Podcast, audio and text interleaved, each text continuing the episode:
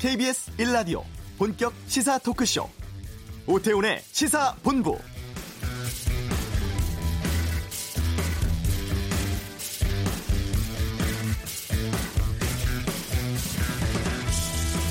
목이 터져라 대한민국을 외쳐댄 전 국민의 응원이 승리의 원동력이 되었다. 2002년 폴란드전 2대0 승. 도전 52년 만에 따낸 첫 원정 승리다. 2006년 토고전 2대1 승. 본선에서 승리를 맛본 첫 한국인 감독 허정무 감독의 용병술이 빛났다. 2010년 그리스전 2대0 승. 평가전 우려는 기우였다. 아쉽게 무승부를 기록했지만 잘 싸운 경기였다. 2014 러시아전 1대1 무승부. 2002년 월드컵 이후 첫 경기만큼은 우리 대표팀 단 한 번도 패하지 않았습니다. 그동안 몇 차례 평가전 후에 대표팀에 대해서 우려도 많고 관심도 그 어느 때보다 저조하긴 합니다만 태극 전사들의 선전을 바라는 국민들의 기대는 무척이나 큽니다. 러시아 월드컵 첫 경기죠. 스웨덴전이 오늘 밤 9시 열립니다. 오태훈의 시사본부 잠시 후 러시아 월드컵 KBS 중계를 맡은 이광용 캐스터 연결해서 결전을 앞둔 대표팀과 현지 분위기 살펴보겠습니다. 아, 최근 임대료 인상을 두고서 임차인과 건물주 간의 갈등이 큰 문제로 불거지고 있는데요. 김현석 기자의 핫 뜨는 청원에 살아봅니다. 재벌을 파헤치던 그 갑이 알고 싶다. 최근 라돈 공포 등으로 논란되고 있는 침대업계 이야기를 다루고 정가 이슈를 전망하는 이수기의 정치 구말리도 준비되어 있습니다. KBS 일라디오 오태훈의 시사본부 지금 시작합니다. 네.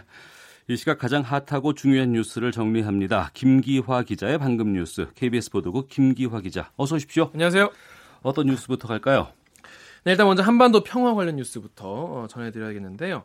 어, 2010년 혹시 연평도 포격 기억나시나요? 당시 해병대 군인 두 명과 민간인도 숨졌었죠. 네, 그때 네. 정말 난리도 아니었는데요. 당시에 북한군이 서해 일대 해안 포를 이용해서 연평도를 무차별 포격을 했었습니다.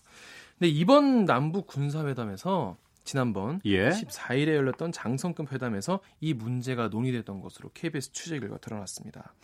이 정부 관계자가 어, 서해군 군 통신선을 복원하는 한편 네. 해안포를 그러니까 북한의 해안포를 철수하는 문제가 논의됐다 이렇게 얘기를 했는데요. 네. 또 다른 관계자도 이 해안포 문제가 서해 지역의 군사적 긴장 완화의 핵심 조치 가운데 하나다라면서 어, 향후에 이 논의가 계속될 것임을 분명히 했습니다. 그래서 이제 후속 조치, 후속 회담이 또 열릴 텐데 어, 해안포를 어떻게 어, 폐쇄하냐, 갱도를 막냐, 아니면 빼내서 후방으로 뺄 것이냐 이런 논의가 이어질 것으로 보입니다. 그러니까 여러 가지 조치들이 이제 구체적으로 논의가 되는 모양새인데. 그렇습니다.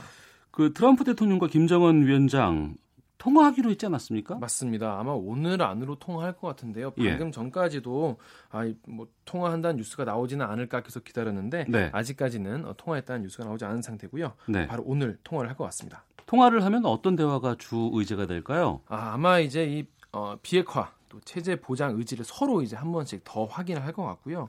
트럼프 대통령이 자기가 이제는 김정은 위원장과 어, 얘기할 수 있다. 그래서 direct number, 전화번호도 줬다. 이런 식으로 얘기를 했거든요. 그래서 이, 이번에 통화까지 하게 되면은 양국의 약간 신뢰 관계가 예전보다 더 좀 공고해지지 않겠나라 보이고요. 네. 그래서 이 비핵화 이행 방안을 논의할 이 후속 고위급 회담이 또 준비되어 있지 않습니까? 네. 이 또 초기 비핵화 조치 이런 거에 대한 구체적인 이야기가 조금은 나오지 않겠냐 이런 얘기가 나오고 있습니다. 그 강경화 외교부 장관과 폼페이오 미 국무장관도 통화를 했다면서요? 네, 맞습니다. 여기서는 어떤 내용들이 오갔을까요? 어, 일단 뭐 새롭지 않은 내용과 새로운 내용이 있는데요. 새롭지 않은 약간 뻔한 내용은 양국이 판문점 선언 그리고 음. 북미 정상회담 공동 선언문의 철저한 이행을 위해서 양국이 한미 공조를 열심히 하겠다. 이런 얘기를 했고요. 네. 특히 폼페이오 장관이 한반도 비핵화 평화 구축을 위해서 북한과 조속히 만나겠다 이런 얘기를 또 했습니다. 네, 그리고 새로운 소식은요. 강경화 장관이 이어 8월에 싱가포르에서 열리는 아세안 회의, 그러니까 뭐 ARF라고 하는데요. 네. 그 회의 이제 각국의 외교장관, 외무장관들이 다 모이거든요. 예. 그러니까 작년 회의에도 어 강경화 장관이 갔었는데 당시에 북한의 리용호 외무상을 만났었습니다. 어. 살짝 마주쳤는데 얘기를 거의 못했었어요. 예. 그래서 이번에는 어, 강 장관이 북한의 리용호 외무상을 이번에 만나서 회담을 하고 싶다 이런 의사를 밝혔습니다. 네. 어, 이렇게 어, 폼페이오 장관도 미국 쪽 후속 협상을 하게 되고 강경화 장관도 리용 외무상 만나고 싶다 이렇게 얘기를 함에 따라서 폼페이오, 강경화 또 북측의 리용호 외무상 이렇게 남북미 협상 채널이 구축될 가능성도 높아졌습니다. 이에 따라 이제 이번 주 중에 북미 간의 고위급 회담 이루어질 것으로 예측이 되고 있습니다. 예. 자유한국당 김성태 원내대표 쇄신안을 발표했다고요. 네, 그렇습니다. 방금 전에 이 자유한국당 김성태 대표 권한대행이 6.13 지방선거 참패와 관련해서 한국당의 중앙당을 해체하겠다라고 밝혔습니다. 네. 당을 전체를 해체하는 건 아니고요. 어. 중앙당만 해체하겠다. 중앙당을 해체하겠다. 네네. 이게 그러면 구체적으로 어떤 조치가 뒤에 이어져 나옵니까? 일단 이 중앙당 해체 선언했고요. 그리고 해체 작업에 돌입하겠다라 밝혔는데요. 본인이 어, 중앙당 청산위원회 위원장을 맡아서 청산 그리고 해체 작업을 진두지 하겠다라고 했습니다. 어, 수구적인 보수, 냉전적 보수를 버리고 합리적인 기초를 세우겠다라면서 집권당 시절에 있던 방대한 조직 구조를 다 걷어내고 원내 중심의 정당 그리고 정책 중심 정당으로 다시 세워나가겠다라면서 네. 어, 구태 청산 테스크포스를 동시에 가동하겠다고 밝혔습니다. 네. 어, LS그룹 총수 일가가 부당 이득을 취한 혐의로 검찰에 고발이 됐는데 액수가 네. 190억 대라고요. 네, 이 수법을 보면 약간 좀 뻔한 수법. 그동안 많이 써온 수법인데요. 네. 총수 일가가 지분을 투자한 회사가 있어요. 네. LS 글로벌. 이, 이 회사를 LS 그룹이 이제 거래를 할 때 중간에 끼워 넣는 겁니다. 음. 끼워 넣어 가지고 부당하게 이제 중간에 이득을 많이 취한 그런 이른바 통행세 이런 수법인데요. 부당 이득 197억여 원을 챙긴 혐의를 받고 있습니다. 공정거래위원회가 고발을 했습니다. 공정위와 이와 관련해서 주식회사 LS 그리고 이 계열사 세 곳에 대해서 공정거래법 위반 혐의로 과징금을 또 259억 원을 부과를 했고요. 네. 그리고 이 구자홍, 니꼬동, 니꼬 동재련 회장 등 이 임직원 6명 또 법인 세 곳을 검찰에 고발을 했습니다. 말씀드린 대로 LS 글로벌이 LS 동재련에서 이 전기 동, 이 전기 전선을 만들려면 동이 들어가야 되지 않습니까? 예. 요거를 시중보다 싸게 산 다음에 높은 이윤을 붙여서 어, 전선 계열사 네 곳에 어, 판매를 한 것으로 드러났습니다. 이런 방식으로 2006년부터 최근까지 129억 6천만 원의 부당 이익을 챙겼다고 공정위가 설명했습니다. 또 이 이 밖에도 LS 글로벌이 해외에서 또 수입 전기동을 또 싸게 음. 사와가지고 또 여기다 비싸게 팔아서 최근 10년 동안 67억 6천만 원도 벌었다고 밝혔습니다. 이게 수법이 전형적인 내부 거래 아니겠습니까? 그렇습니다. 이, 그, 근데 이에 대해서 LS 측은 총구 일가 지분 보유 또 처분 과정에 예, 법적 문제 없다. 어. 행정 소송을 어, 벌여서 대응에 나서겠다 이렇게 밝혔습니다. 그리고 그 은행 채용 비리 수사 결과를 검찰이 발표했죠. 네, 그렇습니다. 여기서 700건에 가까운 부정 채용 사례가 적발됐는데요. 제일 많이 나오고 이제 좀 쉬운 방법은 전형 점수를 그냥 바꾸는 거였습니다. 우리은행 같은 경우 2015년에 어, 불합격 12명을 갑자기 합격으로 둔갑을 시켰는데요. 네. 당시 여기에는 금융감독원 부원장 보의 조카, 음. 국정원 간부 딸도 있었습니다. 또 본부장, 지점장 등 은행 고위 간부, 또 노조위원장, 또 지인의 자녀까지 또 이 지자체의 금고 유치를 위해서 전 국회의원의 자녀를 이런 식으로 채용한 경우도 있었습니다. 네. 어떤 때는 좀 황당한 경우도 있었는데요. 예. 채용 팀장이 부행장 자녀와 생년월일이 같고 동명이인이 있었대요. 어. 그런 여성 지원자가 있었는데 예, 예. 아 이게 부행장 자녀구나 어. 싶어가지고 알아서 알아서 기어서 이분을 어, 점수를 조작해서 1차에 2차에 합격을 시켰는데 예. 알고 보니까 이 사람은 그 당사자가 아니었던 거예요. 동명이인인 거예요? 그렇습니다. 어. 부행장 자녀는 남자였어요, 심지어. 어, 성별을 바뀌었네요. 성별도 바뀌고 어. 군대에 가 있었어요, 심지어 그 시에. 예. 군대에 있었는데 이름이 같아가지고 합격을 시켰는데 알고 보니 딴 사람이었던 겁니다. 음. 그래서 이 사람을 또 면접에서 탈락시켰어요. 음. 또 여기다가 또 보훈 대상이 아닌데도 가짜 보훈 번호를 또 만들어가지고 합격시키는 경우. 또 공고할 때는 처음에 채용 공고할 때는 없었던 네. 해외 대학 출신 자격 뭐 이런 걸 붙여가지고 억지로 채용시킨 사례도 있었습니다. 예, 요즘 어, 취직하려고 정말 많이 애들 애쓰고 있는데 그렇습니다. 이런 것들 듣고 있으면 정말 화가 나지 않을 수가 없을 것 같아요. 뭐 성차별도 있었다고요? 그렇습니다. 이 특히 KB 하나은행은요 3년 예. 동안 음. 남녀 비율을 아예 4대 1로 딱 정해 놨어요. 그리고 합격, 불합격을 뒤바꾸는 경우도 있었고요. 또 KB 국민은행도 평가 등급을 조작해서 남자를 더 많이 뽑도록 했습니다. 예. 그 억울하게 떨어진 응시자들 있지 않겠습니까? 너무 많겠죠. 그 어떻게 됩니까? 방법이 없다고 합니다. 저희 어. KBS 취재진이 안 그래도 은행들에 물어봤는데요. 예, 예. 지금으로서는 우리가 뭐 어떻게 해볼 방법도 없고 대책도 없다 이렇게 어. 밝혔다고 합니다. 누군가는 좀 책임을 좀 확실하게 져야 될 것 같은데. 아, 알겠습니다. 오늘 여기까지 소식 듣도록 하겠습니다. 방금 뉴스 김기화 기자와 함께했습니다. 고맙습니다. 고맙습니다. 예, 이 시각 교통 상황 듣고 오겠습니다. KBS 교통정보센터의 박경원 리포터입니다. 네, 러시아 월드컵 대한민국과 스웨덴의 거리 응원전 준비 관계로 현재 영동대로 코엑스 사거리에서 삼성역 방향이 전면 통제되고 있습니다. 영동대로 소통이 평소보다 혼잡하니까요. 운행에 참고하시기 바랍니다. 오늘 고속도로는 사고도 많고 작업 때문에 밀리는 곳들이 많은데요. 중부 내륙고속도로 양평 쪽입니다. 북여주 진출로에서는 화물차가 옆으로 넘어지는 사고 발생하면서 현재 나들목 진출로가 전면 차단된 상태입니다. 서여주 나들목을 이용해 우회하시기 바랍니다. 반대 청원 쪽으로는 괴산 부근 6km 구간 작업 여파 받고 있고요. 서울 외곽순환고속도로는 판교 일산 쪽입니다. 조남 분기점 목포 방향 진출로인데요. 화물차가 추락하는 사고 발생하면서 1km 구간 밀리고 있습니다. 그리고 경부고속도로 부산 쪽으로는 망향교에서 부근 작업 때문에 북천안 부근부터 7km 구간 정체되고 있습니다. KBS 교통정보센터였습니다.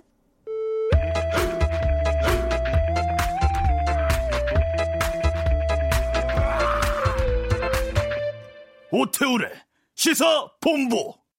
네, 오늘 저녁 9시입니다. 러시아 월드컵 첫 경기 스웨덴과의 경기가 있는 날이죠. 아, 우리와 같은 F조 경기에서 멕시코가 독일을 이기는 최대 이변이 일어나기도 했는데요. 러시아 니즈니 노브고로드의 이광용 캐스터를 연결하겠습니다. 이광용 캐스터 들리십니까? 네, 안녕하세요. 니즈니 노브고로드입니다. 예. 지금 몇 시에요, 거기가 시간이? 네, 새벽 6시 30분입니다. 아이고, 아침에 일찍 준비부터 일어나게 해서 참 미안하고요. 오늘 이광용 캐스터. 아, 그래요. 예, 고맙습니다. 이용표 해설위원, 이근우 해설위원과 함께 이광용 캐스터 콤비로 오늘 월드컵 첫 중계할 예정인데 책임이 좀 막중하겠어요. 네, 제가 4년 전에 브라질 월드컵 중계 방송을 경험하긴 했었는데요. 네. 예. 이용표 해설위원과 함께 한국전 중계하는 건 이번이 처음이기 때문에 예, 부담이 되는 게 사실입니다. 솔직하게 말씀을 드리면. 그런데 뭐 이용표 해설위원이잖아요. 예. 예 워낙 잘하고 검증되고 최고의 음. 해설위원이기 때문에 예, 함께 중계 방송을 하면 할수록 예, 그냥 편안한 마음, 이영표 해설위원 믿고 아, 그리고 우리 대표팀 믿고 예, 재밌게 하면 된다는 그런 편안한 마음으로 오늘 스웨덴전 예, 할 수 있을 것 같습니다. 네. 러시아 도착해서 뭐 경기장도 좀 다녀보고 여러 가지 현장 분위기도 좀 점검을 해왔을 것 같은데 월드컵 분위기 실감합니까? 어떻습니까?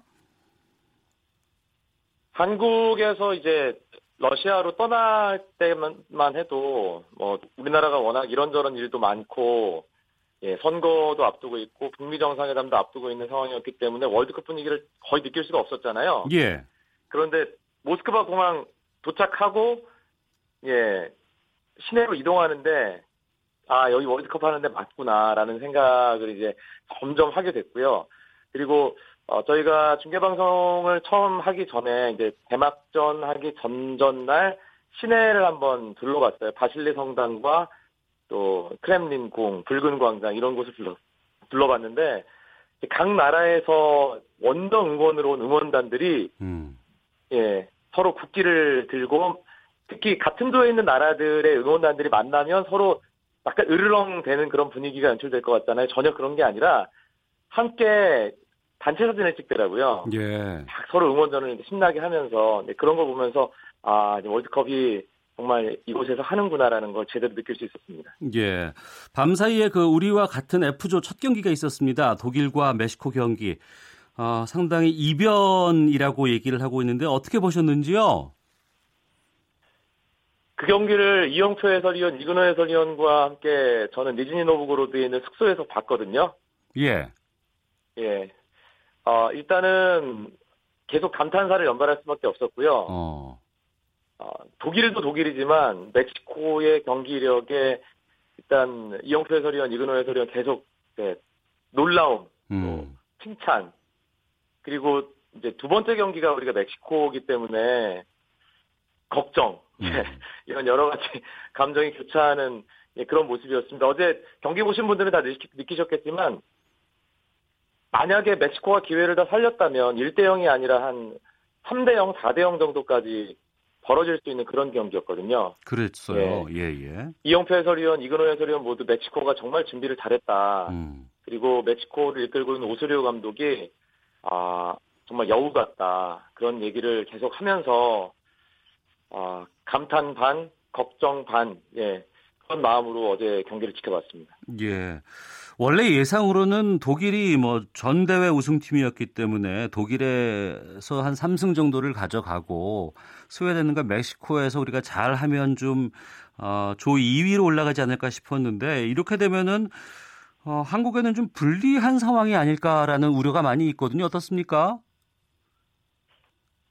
사실 그냥 어, 우리 입장에서 최상의 시나리오는 독일이 3승을 완벽하게 거두고 그러니까 우리나라도 독일을 넘어서기가 쉽지 않다는 걸 현실적으로 인정을 하고 예. 독일이 멕시코를 이기고 스웨덴을 잡아주고 그리고 마지막에 편안하게 우리나라와 만나는 예 그리고 우리는 스웨덴을 이기고 또 멕시코와도 좋은 경기를 하고 나서 독일전에서 이제 16강 진출을 결정짓는 그런 시나리오가 대한민국에게는 가장 좋은 시나리오다 많이들 이렇게 생각을 하셨잖아요. 예. 일단 첫 단추는 예 깨어지지 않았습니다. 예. 첫 단추는 깨어지지 않았고 일단 어, 독일이 멕시코를 잡아주지 못했다는 그런 부분보다 아, 멕시코의 경기력 어, 우리가 오늘 스웨덴과 경기를 마친 후에 음. 이제 어, 경기를 닷새 후에 멕시코와 해야 되는데 아, 로스토프 온돈에서 아, 그날 만약에 멕시코가 어제 독일과 했던 그런 경기력으로 나온다면 네. 아, 우리는 어떻게 대비를 해야 될까? 오늘 스웨덴전 끝난 뒤에 그 부분에 대해서 이제 더 많이 생각을 해야 되는, 어, 사실은 전체적인 시나리오보다 2차전 상대 멕시코에 대해서 어떻게 대비를 해야 되나, 음. 그 생각을 좀 먼저 해야 되지 않을까라는 우려, 걱정, 예, 그런 것들이 많이 들었던 어제 경기였습니다. 러시아 도착하셔서 태극 전사들은 좀 만나 보셨어요? 어제 니즈니 노브고로드 스타디움 다녀왔거든요. 예. 어제 경기 전에 공식 훈련 그리고 어, 훈련 앞서서 기자회견이 있었습니다. 신태용 감독과 기성용 선수가 기자회견 참석해서 이제 이런저런 얘기 하는 걸 들었는데 일단 스웨덴이 2006년 독일 월드컵 이후에 2016년 남아공 월드컵, 2014년 브라질 월드컵에 나가지 못했어요. 아. 우리나라는 2000년 이후에 쭉 월드컵을 계속 경험을 해오고 있고 86년부터 이번 러시아 월드컵까지 9번 연속해서 월드컵을 나가고 있는 예, 대한민국이지 않습니까? 예. 그래서 어제 기성용 선수도 경험에서는 우리가 앞선다. 음. 아, 월드컵이라는 무대가 그 어떤 선수들에게도 떨리는 무대이기 때문에 그 경험에서 앞선다는 걸 무시할 수 없다. 자신 있다라고 했고요. 어, 신태용 감독은 상당히 좀 신중하더라고요. 어, 스웨덴과 우리가 이제 어, 서로 서로 훈련하는 모습을 염탐하는 좀첫 버전 같은 게 있었거든요. 네. 우리가 계속해서 훈련을 신태용 감독이 앞에 15분만 공개하고 우리나라 기자들에게도 공개를 하지 않았는데 아, 스웨덴 이 코치진이 우리나라 훈련하는 곳에 와서 약간 좀 훔쳐보는 그런 게 있었습니다. 어. 그래서 어제 기자회견에도 거기에 대해서 신태용 감독에게 질문이 여러 개가 쏟아졌는데 예. 신태용 감독이 그냥 뭐 누군들 어, 알고 싶지 않겠냐 음. 그냥 직업 정신이 투철한 것으로 예 그렇게 받아들인다라고 예 아주 쿨하게 넘기는 그런 모습도 있었습니다. 예. 그 우리와 첫 상대인 스웨덴이 어느 정도의 강팀인지 좀 소개를 해 주시겠어요? 일단 스웨덴은 유럽 예선에서 프랑스, 네덜란드와 함조였습니다. 아, 프랑스가 1위를 하긴 했지만 네덜란드를 떨어뜨린 팀이고요. 그리고 이제 유럽 예선은 조 1위는 바로 월드컵 티켓을 따고요.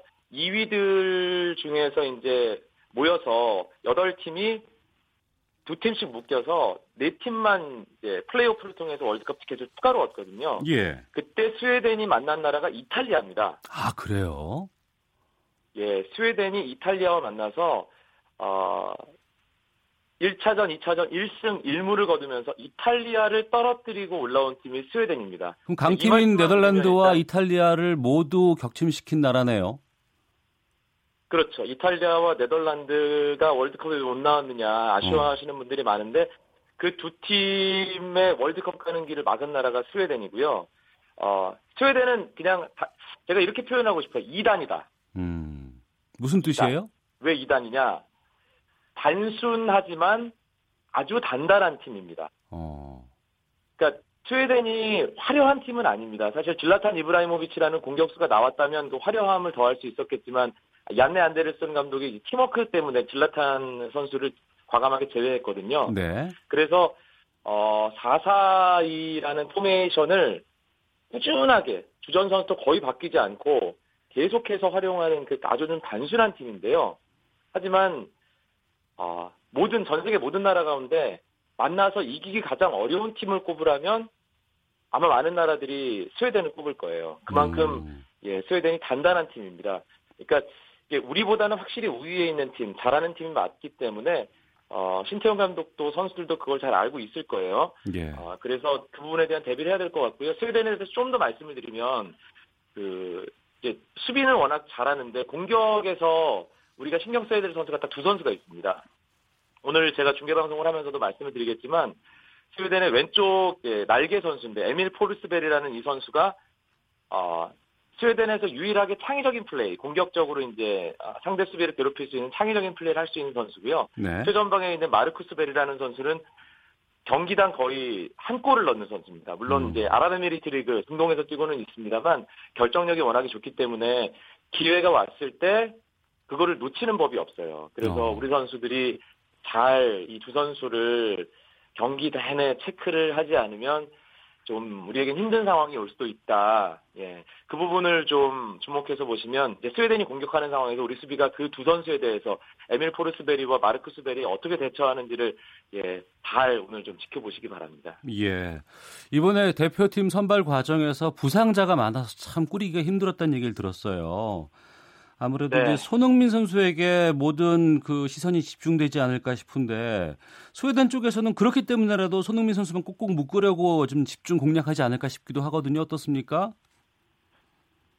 어느 팀이나 그렇겠죠. 어. 예. 상대 에이스만 막으면 된다. 우리 입장에서도 마르쿠스 베리하고 에밀 포르스베리만 막으면 된다라는 생각을 하는 것처럼 음. 스웨덴도 예, 멕시코도 한국은 손흥민만 막으면 돼라고 이렇게 생각을 할 텐데요.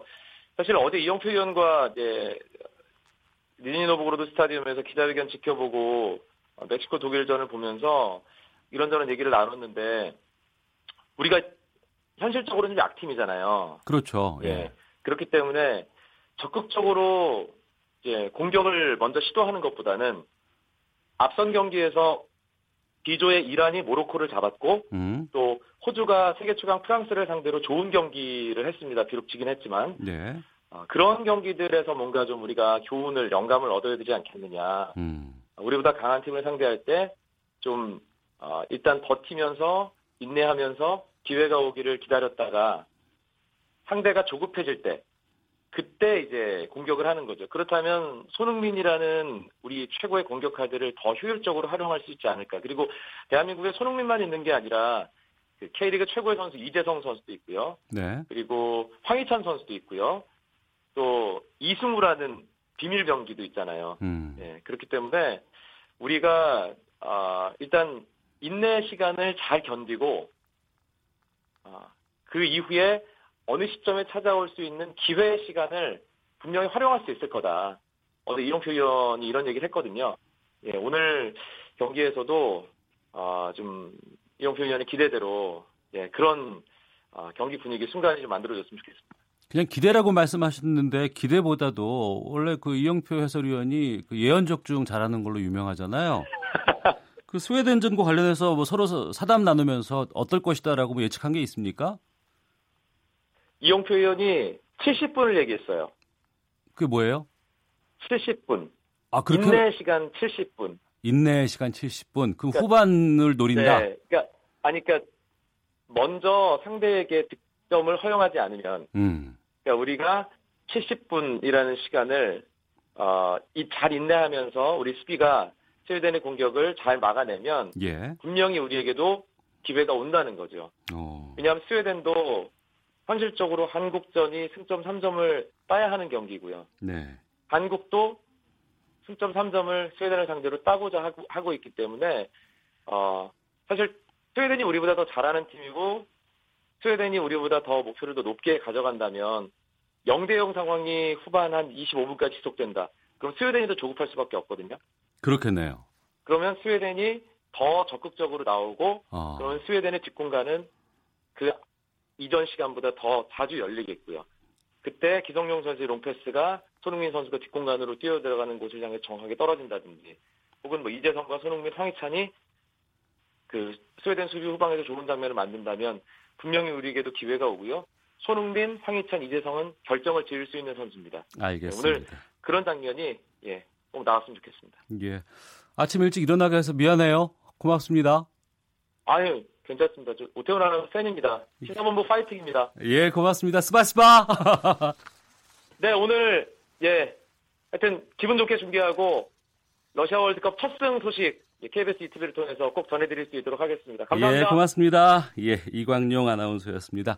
오늘 축구 중계 KBS 일라디오에서도 함께 하실 수 있습니다. 오후 9시부터 전인석 캐스터 이상철 해설위원과 함께 스웨덴전 KBS 일라디오로 생중계합니다.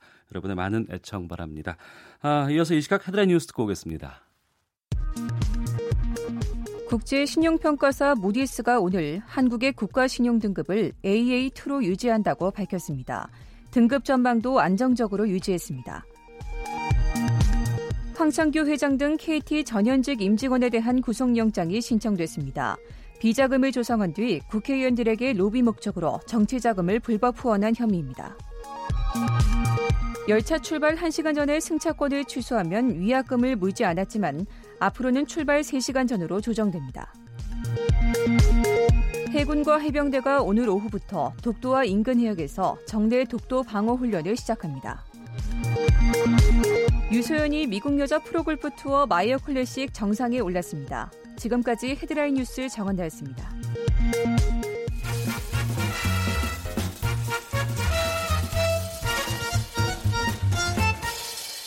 오태훈의 시사 본부. 네, 오늘 아침에 일본 오사카에서 규모 5.9의 지진이 발생을 했습니다. 현지 연결해서 지진 상황 또 피해 규모 알아보겠습니다. 코트라 오사카 무역관의 이광호 관장을 연결하겠습니다. 나와 계시죠? 네, 안녕하십니까. 이광호입니다. 예, 5.9의 지진이라고 하는데 많이 놀라셨을 것 같아요. 네, 지금 오늘 아침 7시 58분에 오사카 북부 지역을 진앙으로 해서 갑자기 한 5.8, 진도는 한 6 정도의 지진이 발생해서 아주 많이 놀랐습니다. 예. 그 이광호 관장께서는 어디에서 이 지진을 만나셨어요? 아, 저는 출근 준비하면서 예. 집에 있었는데요. 예. 그때 흔들림과 함께 알람에서 지진입니다라고 하는 그런 경보 소리가 나서 지진인 줄 알고 침대 밑으로 좀 잠시 어, 몸을 숨겼습니다. 예. 그 일본이 지진이 많은 나라지만 오사카 쪽에서는 지진이 별로 안 난다는 소리를 들었는데 맞습니까? 예, 지금까지 오사카는 뭐 비교적 지진의 안전지대라고 생각하고 있어서 어, 물론 이제 95년도 고베 지역이 어, 지진이 있었습니다만은 오사카 교민들도 조금 여기는 안전하다라고 생각을 하고 있어서 지금 오늘 이번 지진이 좀 충격을 주고 있습니다. 예. 어, 기당, 기당청에 일본 기상청에서도 어, 오사카 진도 6의 지진은 1923년도 기상청 기록 이후에 최초라고 발표하고 있습니다. 네. 뉴스를 듣다 보니까 사망자도 있다고 하던데 그 현지 언론들이 전하는 피해 규모를 좀 알려주세요. 네, 지금 현재까지 뭐 공식적인 발표는 안 되고 있습니다만은 현재 현지 언론들은 사망이 3명, 부상이 51명으로 발표를 하고 있습니다. 어, 9살짜리 어린이가 초등학교 수영장 외벽이 넘어지면서 깔린 사고도 있고 또 자택에 있다가 그 책상에 깔려서 죽은 노 80세 노인분도 있다고 일단 소식을 전하고 있습니다. 네. 우리 기업체라든가 교민들 피해는 아직 접수된 게 없나요? 어떻습니까? 네, 네. 그 영사관에서도 좀좀 발표를 했습니다만은 교민들의 피해는 아직 확인되어진 바가 없고요. 예. 오사카에 진출한 한국 기업들의 피해도 아직 접수된 바는 없습니다. 아, 예, 알겠습니다. 아, 경황이 없으실 텐데 연결해 주셔서 고맙고요. 예, 코트라 직원들 또 오사카 교민들 안전하게 잘 지내시기를 바라겠습니다. 고맙습니다. 네, 수고하십시오. 감사합니다. 5.9의 지진이 발생했던 오사카 현지 상황 들었습니다. 이광호 코트라 무역 관장 연결해서 말씀을 들었고요. 자, 이어서 아, 김현석 기자의 핫 뜨는 청원 시간 이어가도록 하겠습니다. 임대료 갈등이 폭력 사태로 이어지기까지 뭐 2년 동안이나 계속된 임대료 인상 다툼 또 12번의 강제 집행이 있었다는 뉴스 많이들 들으셨을 것 같습니다. 이 서촌의 어, 궁중족발에 대한 이야기였는데 어, 이번 핫 뜨는 청원 이 시간에 상가 건물 임대차 보호법에 대한 청원 이야기를 좀 나눠보겠습니다. KBS 아, 김현석 기자와 함께합니다. 어서 오십시오. 예, 안녕하십니까? 예, 어, 구체적인 청원 내용을 좀 소개해 주세요. 네, 먼저 본부적인 젠트리피케이션 아시죠? 예, 알고 있습니다. 좀 뜨는 곳이 있으면은 거기서 임대료가 상승하고 막 이래가지고 애초에 있던 사람들이 이제 나가게 되는. 그렇죠. 예. 영어를 잘하시니까. 그래서 제가 이제 저는 저 영어를 못 하거든요. 그래서 저도 잘 못해요. 예. 영어 사전 한번 찾아봤어요. 젠트리파이 이게 동사인데 음. 영어 사전을 찾아보니까 어떤 지역이나 사람을 고급진 곳 또는 사람으로 바꾸는 것. 아. 이렇게 되게 좋은 표현이에요. 좋은 표현이네요. 네. 젠트리피케이션이 도입된 그 다른 나라에서의 사전을 그 찾아보니까 그러니까 용어 해설을 찾아보니까 낙후된 도심의 중산층 이상의 사람들이 찾아오면서 고급 지역으로 바뀌는 현상. 음. 굉장히 좋은 현상이죠. 네. 그런데 우리나라에서는 지금 말씀하신 대로 젠트리피케이션이 상인들이 노력해서 그런 고급 지역으로 만들었는데 음. 건물주들이 오히려 임대료를 올려서 예. 원주민이나 그 상인들이 밀려나서 쫓겨나는 현상을 가리키는 굉장히 좀 비극적인 용어로 바뀐 거죠. 이런 건 이제 대표적인 게 이제 서울 서촌인데 서촌에서 임대료로 갈등을 겪고 있는 한 상인이 서촌 궁중족발의 비극 뒤에는 미비한 상가 건물 임대차 보호법이 있습니다. 라는 청원을 올렸고요. 오늘 현재 한 3,700여 700여 건 이렇게 동의를 얻은 상태입니다. 네. 어, 그 구체적으로 어떤 일들이 발생을 했는지를 좀 소개해 주세요. 먼저 이제 서촌 궁중 족발 사건인데요. 참 비극적인 사건이었어요. 지난 7일 오전에 서촌 궁중족발이라는 그 가게를 운영하는 사장님이 건물주를 찾아가서 예. 둔기를 휘둘러서 어. 구속이 됐어요. 예. 그러니까 이제 살인 미수 이렇게 됐는데 이제 경찰 조사 보니까 두 분이고 그 사건이 있기 전에 전화로 논쟁을 벌이다가 좀 약간 욕설도 오갔고 어. 그러면서 감정이 격해져서 건물주를 찾아가서 등기를 휘둘렀다 이렇게 되는데 저 개인적으로 굉장히 이 소식을 듣고 되게 그 놀랐는데 네. 제가 담당하고 있는 시사객 창이라는 프로그램에서 사실 한 달 전에 이 문제를 다룬 적이 있거든요. 예. 이제 문제가 시작된 거 2016년부터 시작이 됐는데 궁중족발이 있는 건물주가 바뀌면서 새 건물주가 임대료를 올려달라고 요구를 한 거죠. 네. 올해는 300만 원 정도였는데 음. 1,200을 달라라고 네 배나요? 네 배를 올린 거죠. 어. 그 이제 거부하니까 그 건물주는 강제 집행. 을 시도했고 12번이나 네. 이 과정에서 이제 임차인 궁중 족발 사장이 거부하면서 폭력 사태가 벌어지고 과정에서 이제 족발집 사장님이 손가락 4개가 음. 깨지기도 부서지기도 했고 또 그러다가 이런 갈등이 되면서 이런 비극적인 사태까지 벌어진 거죠. 네, 갈등의 골이 깊어지면서 이제 이런 일까지 나오게 됐는데, 그런데 이제 국민청원을 올린 사람은 다른 그 또 업주라면서요? 네, 서촌에 있는 봉평 막국수 사장님이 올렸는데 이런 예. 비극적인 그 궁중족발 사태 뒤에 그 상가임대차 보호법 음. 이것이 있다 이런 취지로 올린 거죠. 상황은 비슷합니다. 네. 그러니까 임대료를 대폭적으로 올려달라. 그리고 그 상가 임차인들을 보호하는 보호법상 5년이 지났으니까 음. 아무런 저기도 없이 건물을 퇴거해라. 이렇게 요구하면서 문제가 발생한 거죠. 예. 그러니까 이게 그 궁중족발이라는 업소 외에도 서촌 전체적인 상황으로 좀 번지는 것 아니겠습니까? 그렇습니다. 물론 이제 서촌뿐만 아니라 다른 네. 모든 지역이 마찬가지죠. 그러니까 주변 상가 보호법이 5년 이내에는 1년에 예. 9% 정도밖에 임대료를 몰리지 못하게 돼 있거든요. 5년 내에는. 5년은. 네. 근데 5년이 지나면 음. 아무런 보호 법이 없는 거죠. 아, 그러면 이제 임대료를 얼마든지 올릴 수도 있고 그렇죠. 나가라고 요구할 수도 있고. 그렇죠. 어. 그리고 특히나 부동산 업자들이 예, 예. 건물을 팔면서 이걸 어. 사면 임대료를 뭐 500을 받을 수 있다. 어. 1000을 받을 수 있다. 지금 한 300인데 이 1000 받을 수 있다. 이렇게 부추기면서 건물을 사게 되거든요. 예, 예. 그리고 이 임대료를 얼마를 받느냐에 따라 건물 가격이 정해집니다. 그러니까 임대료 얼마를 받을 수 있는 건물이다라는 장사가 잘 되는 곳이면 건물값이 또 올라가겠죠. 그렇죠. 어. 그래서 요번 사태가 있었던 건물을 보면 건물주가 이제 2016년에 48억 원에 사들였는데 예. 현재 이 물건 또 내놨다고 그래요. 어. 근데 70억 원에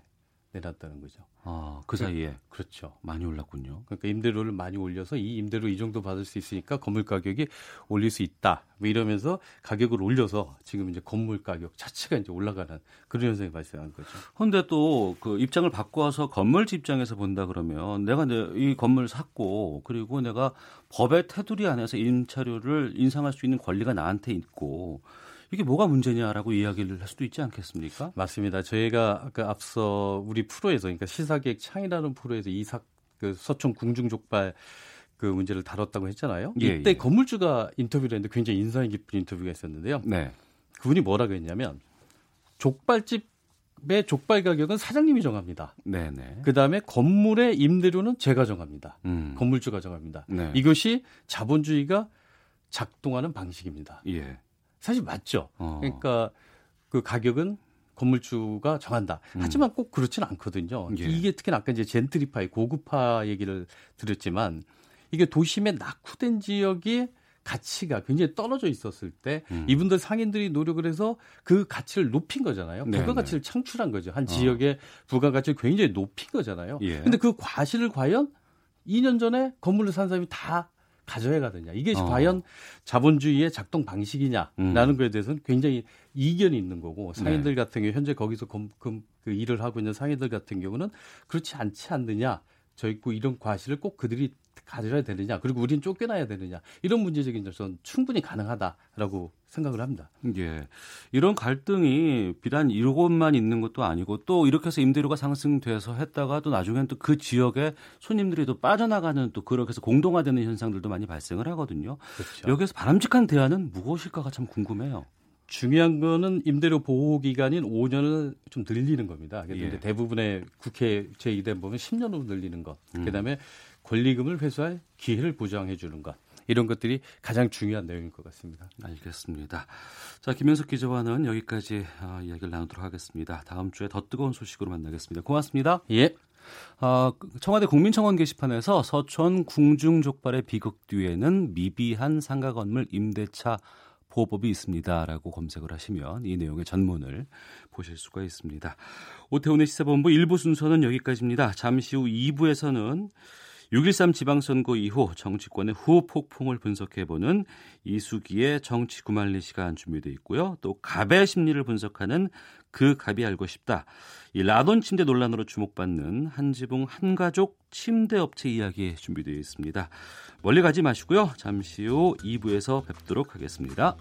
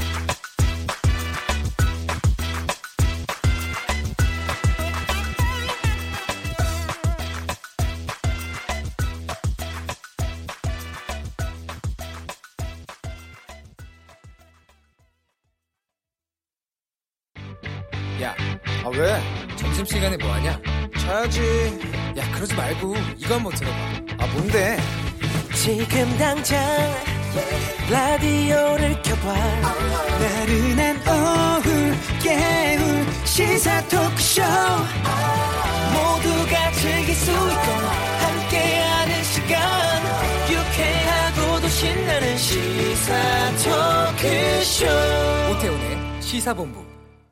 네, 시사본부 2부 문을 열겠습니다. 6.13 지방선거 이후 닷새가 지났습니다만 수습 또 향후 정치 지형을 놓고 후폭풍 가라앉지 않고 있습니다. 엇갈린 여야 행보 분석해 보겠습니다. 이수기의 정치구말리 시사인 이수기 선임 기자 나오셨습니다. 어서 오십시오. 네, 안녕하세요. 예.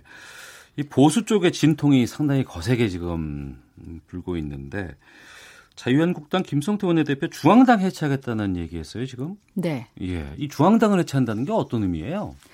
그러니까 보통 이제 선거 참패하고 나면 나오는 수순들이 지도부가 총사퇴하고 예. 그다음에 비대위를 만들거나 대행 체제를 만들었다가 그다음에 이제 다시 새로운 지도부를 만, 그 선출한 다음에 이 사람들이 이제 수습을 하는 그런 예, 예. 이 절차를 거치잖아요. 근데 지금 그 자유한국당의 경우에는 지금 이제 다음번 당 지도부를 만들어서 당을 수습하려고 했을 때 음. 이게 과연 어 일단 사람이 있느냐? 예. 그러니까 지금 있는 사람 중에서 어, 이 당을 수습해 나갈 사람이 있느냐라는 음. 거하고 두 번째 그렇게 그 정도로 해가지고 이 자유한국당에 대해서 지금 심판을 한 거에 대해서 이거를 만회할 수 있는 그런 새로운 그림이 그려질 수 있느냐라는 네. 그런 고민이 있는 거겠죠. 예, 예. 거기다가 지금 그동안 이제 초선 얼마 전에 초선 의원 몇 사람이 당 패배에 책임을 지고 중진 의원들 사퇴하라 이렇게 얘기를 했는데 오히려 그걸 가지고 역풍도 불고 그랬잖아요. 전역 전 의원이 뭐 얘기도 하고 막 그랬었죠. 네 네. 뭐 예, 역대급 예. 철판들이다. 자기들이 그동안에 왜 초선이 목소리도 못 내고 있다가 예, 예. 이제야 얘기를 하느냐라고 비판을 했고요. 또 그걸 두고 당 안에서 자유한국당 안에서는 이게 어, 일종의 자신들의 세탁을 통해서 어, 다른 특정의 이제 당 대표를 그 지지하기 위한 그런 아. 작업 아니냐 이런 얘기들이 나오고 예. 또 일각에서는 일부 중진들이 이미 표 계산을 하고 있다 이런 얘기들도 나왔어요. 예. 그러니까 그게 이제 폭망 다시 한번 또 폭망하는 지름길이라는 얘기들이 있었기 때문에 내홍이 격화되는 거군요. 그렇죠. 예, 예. 그래서 이제 김 그거 이 당 안에 지 현재의 이런 개파나 조직을 그대로 두고서 새로운 당 지도부를 선출하는 거는 무망하다라는 음. 판단에서 아마 김성태 원내대표가 지금 대표 권한 대행이죠. 그러니까 고육지책으로 내놓은 게 중앙당 해체. 중앙당 해체면은 지금 당당 당 지도부 를 선출할 필요는 없는 거거든요. 예. 그러니까 원내 중심 정당으로 당, 당 당분간은 가는 거죠. 음. 그러면 주요한 결정은 그 의원들의 총회에서 하는 거고요. 그리고서는 어 다- 아마 이걸 통해서 음 앞으로 당을 좀 수습해 가고 어 당의 가치와 아, 앞으로 가져가야 될 핵심 노선과 그다음에 사람을 좀 키우고 영입하고 이런 작업들을 한 다음에 그 다음에 선거를 준비하는 그런 과정을 거치지 않을까 싶어요. 어차피 네. 선거가 지금 2년 나, 그러니까 다음 총선까지 한 2년 정도 남았기 때문에 음. 그 사이에 그러니까 수습할 수 있는 방안들을 찾은 게 이제 이 방안이라고 생각되는 거죠. 예. 홍준표 대표 이후에 인물들을 찾다가 대부분의 사람들은 어 거기에 중진 의원으로 좀 무게가 있는 사람이 누가 있을까 보면 어, 김무성 의원이 있지 않나 뭐 이런 얘기들을 많이 했었는데 김무성 의원은 또 총선에 출마하지 않겠다는 선언을 했죠. 네, 이미 어, 2015년 16년도에 그때 대선 출마 안 하겠다, 어. 총선 다음번 총선 출마 안 하겠다 이런 얘기 했었고요. 네. 그리고 이번에도 이제 바로 그 전체 비상의원 총회에서 가장 먼저 다음번 총선에 출마하지 않겠다라고 얘기를 어. 했는데 그런 걸로 보면은 사실은 뭐 신선함은 좀 떨어지는 거고 김무성 의원의 총선 불출마 정도로 지금 이 문제가 수습될 상황은 아닌 거잖아요. 예. 결국은 제2, 제3의 에, 총선 불출마 플러스 정계 은퇴 선언들이 지금 나와야 되는데 그게 음. 네. 왜 그러냐면 어, 핵심은 이제 새로운 인물들이 와서 이 예. 보수를 재건해 줄 수 있느냐인 거잖아요.